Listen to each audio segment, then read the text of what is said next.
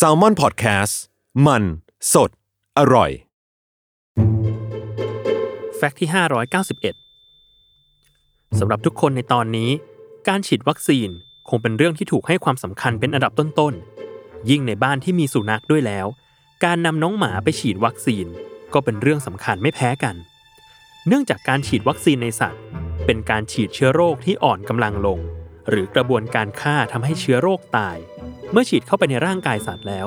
จะช่วยป้องกันโรคติดเชื้อไวรัสที่รักษาไม่หาย ซึ่งเป็นการติดเชื้อที่รุนแรง และไม่สามารถรักษาให้หายได้ จึงมีโอกาสที่สุนัขจะเสียชีวิตสูงจากโรคสัตว์ติดคนที่สำคัญ เช่น โรคพิษสุนัขบ้า และโรคร้ายแรงในสุนัขอื่น ๆ เช่น พาโวไวรัส ที่เชื้อไวรัสจะทำให้หัวใจสุนัขเกิดความเสียหาย อาจตายได้ภายใน 24 ชั่วโมง ในปัจจุบันมีกฎหมายกำหนดไว้ว่า ผู้เลี้ยงสุนัขทุกคนต้องพาสุนัขของตัวเองไปฉีดวัคซีน หากไม่ทำจะมีความผิดตามกฎหมาย ทั้งนี้การฉีดวัคซีนควรทำในสุนัขที่มีสุขภาพแข็งแรง เพื่อที่ร่างกายจะได้สร้างภูมิคุ้มกันอย่างดีที่สุด และมีความจำเป็นต้องฉีดวัคซีนตลอดอายุไข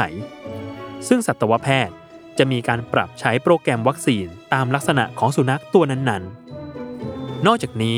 สุนัขควรงดอาบน้ำหลังจากฉีดวัคซีน 7 วัน รับการป้องกันพยาธิหนอนหัวใจทุกเดือน ถ่ายพยาธิในลำไส้ทุก 3-6 เดือน และทุกปีควรจะกระตุ้นวัคซีนรวมและวัคซีนพิษสุนัขบ้า เนื่องจากระบบภูมิคุ้มกัน จะคุมโรคได้ประมาณ 1 ปี หลังจากนั้นภูมิคุ้มกันจะลดลงจนไม่สามารถป้องกันโรคได้